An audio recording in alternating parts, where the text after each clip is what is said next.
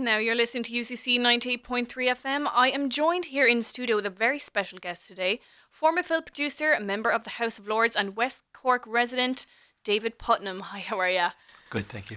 Perfect. Now, today I just wanted to talk to you. What have you been up to in UCC today? I see a lot of transition years outside. I'd love to hear a bit more about what you're up to today. Okay, well, we've been working on a scheme uh, and a series, actually, a series of, of seminars, lectures. Uh, there were total of 12 hours of them with transition year students at five different schools, based on the fact that uh, as of September next year, media studies will be more generally on the curriculum. So we're trying to explore what that could mean, how far we could take that. So these, this is a, a, actually a pilot scheme. You've had the students that uh, went through that scheme. We finished about uh, three three weeks ago, and uh, getting feedback, uh, celebrating it. Uh, they met uh, the president. They've, they've, been now visited to the university, and what we're really saying to them is there are extraordinary opportunities in the creative industries for students, either coming to UCC and then choosing a subject, or generally for the rest of their lives. Yeah, yeah, that's great. And like, when did you start that, and when did that? This is this year. We did, I say, we did six two-hour seminars over a period of uh, three weeks. Uh, it was quite quite intense. I found it difficult because I normally teach uh, postgrad, and so kind of reorganizing the materials that I use and everything else to teach a transition year students is a very different thing. So I was just saying to them, I was pretty nervous the first couple of seminars, and kind of got the hang of it. By the end, it was great. Yeah, that's fantastic. That's fantastic. And I suppose, like in in light of that, is like you know, obviously you're getting people involved in the the industry and things. What would you say about like people trying to find jobs in the industry, in the film industry at the moment? Well, I think the Irish film industry is going through a really extraordinary uh, purple patch. Uh, there was a on the 11th of May there was a, an entire supplement of Screen International, Screen Daily, which is the frankly, it's the Bible of the movie industry in the UK, uh, devoted entirely to the Irish film industry and the growth of the Irish film industry, which I think is more than growth, it's an explosion. I was at a, um, a, a, a reception that President Higgins gave uh, for people in the industry after immediately after the Oscars. And, you know, the speeches were great. And, this, and basically looking at the, the, the growth and the opportunities and the, the celebration of Irish success – we've got, got to build on that. I mean, you can either back off and relax and hope it'll look after itself, or you say, look, we've got something really important to build on. Now, it's interesting. I teach in Australia, and I have done for a good number of years, and there was a point where the Australian film and television industries had a had a similar slew of successes, but they didn't build on it. And right now, the Australian film industry has really become a, an Australian television industry. It's almost ceased to be a film industry. That's that's unfortunate. We mustn't let it happen here. Yeah, and on that, how would you compare like what's happening in Ireland then to elsewhere? I think a growth in confidence, uh, growth in funding, a very very well run uh, the Irish Film Board, uh, Film Ireland. It's extremely well run, good management, and uh, yeah, I think a self belief. Irish always been great storytellers. It's just that the storytelling ability in this country has tended to be in novels and and in writing. Uh, the so watching the transition of that unique, I think, cultural uh, quality uh, into the film and television business has been exciting.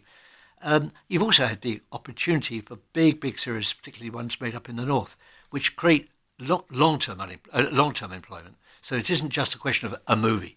You suddenly have employed for two years on a series that runs and runs and runs. I think all those things. The success of Normal People was a was a phenomenon. I mean, the most watched program on the BBC uh, during COVID. That's that's amazing. Yeah, absolutely, absolutely. And I suppose as well on that, like, do you have any advice for UCC students or anyone trying to get into the film industry or starting their careers in this field? Yeah, I think uh, the, the best bit of advice, and uh, the president I was just talking about it, uh, is you take the example of uh, Sir David Attenborough. Now, Sir David Attenborough, if you ask him what he is, he would describe himself as a zoologist. When I first met him, he was an executive at the BBC. What he actually is is a communicator. He's telling stories and illustrating stories and making television programs, largely television programs, that are about the, the sustainability of, of the environment that we live in and the sustainability of, of, of bird life, of ourselves. Uh, so, what, what is David Attenborough? He is a kind of icon, but he's in the end, he's a storyteller. So we've got to produce our own storytellers. We have our own stories. We've got to see how significant Ireland and the Irish experience can be. And also, the other great thing about Ireland, I've always thought of this country as a series of communities as much as it is a country.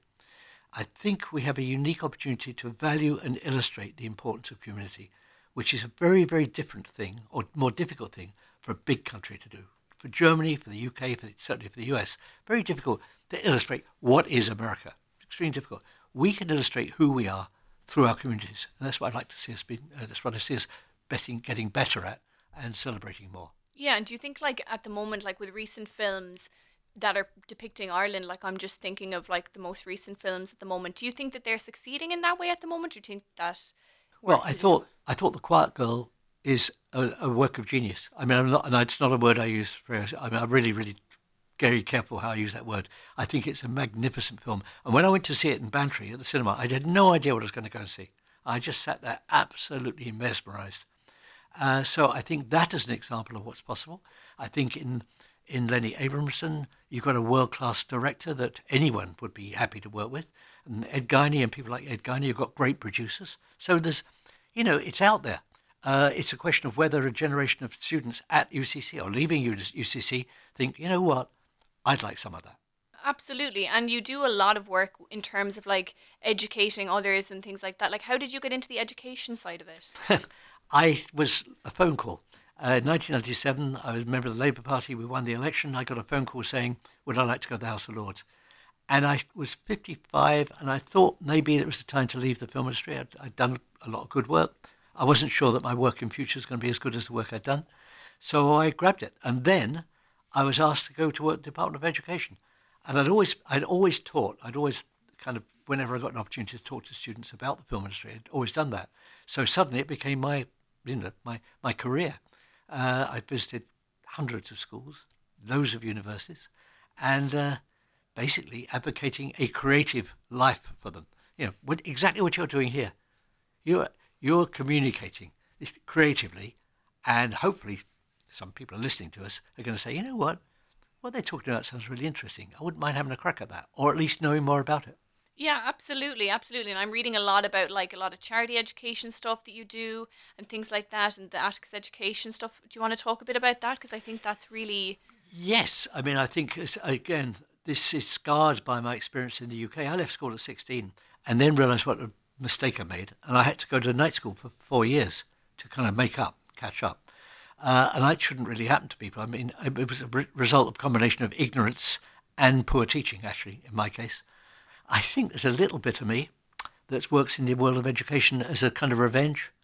You know, for having felt that I was poorly educated. It's a good, a good, a good motivator, anyway. Yeah, well, maybe, it's, maybe it's the one that keeps me going. There's a sense that don't do too. I don't want. I want to make sure that other people don't treat, get treated the way I was. I was written off. I literally was written off. Age 14, I was clearly not going to.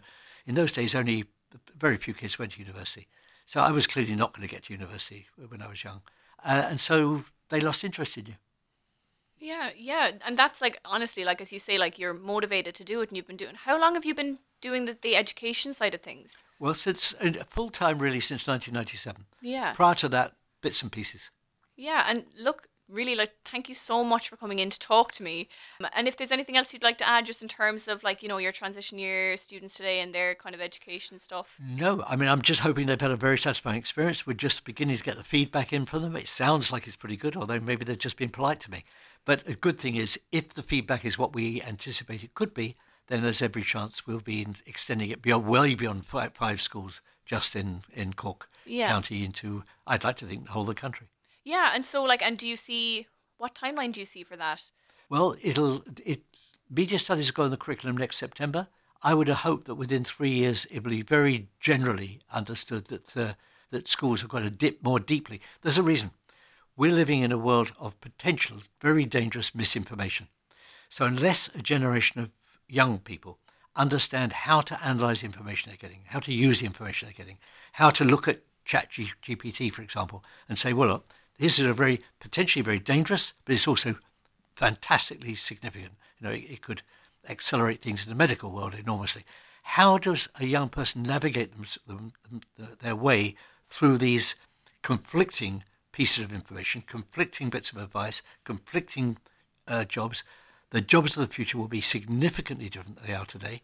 How do I get on the job ladder or the work ladder that's going to be both fascinating, worthwhile in terms of, of, of my life, and uh, and is going to allow me to feed my my family. Yeah, absolutely. And like as you say, like it's a changing kind of thing with all the technology and things like that. And like I suppose, do you have any just last bit of advice and kind of that kind of navigating those new newer challenges? Become knowledgeable. Don't write things off. Don't think. Don't form an attitude. Don't form an attitude that says, "Oh, GPT, uh, I don't want to know about that," or "This is the answer to life." It's neither. It's actually a very interesting set of opportunities, which, if used properly, could be could be life enhancing if used badly, could see the end of democracy, for example, as we know it. Yeah, absolutely. I think it's about with these things finding balance, you yes. know, of course. But look, thank you so much for coming in to chat. And uh, I wish you all the best with the uh, new project that you're doing with the transition years and things like that. It sounds really, really, really nice for kind of people to get involved, especially at a younger age. So, yeah, unless there's anything else you'd like to add. No, I think I've uh, I've said everything that I think needs to be said. But uh, the future's challenging. I would say to anyone listening to this, check your sources. Check your sources because single sourced information can no longer be relied upon. Thank you so much. And uh, I'll be playing some tracks there as well. You've been listening to UCC 98.3 FM there with David Putnam and myself, Mia Poland. And thanks so much for listening.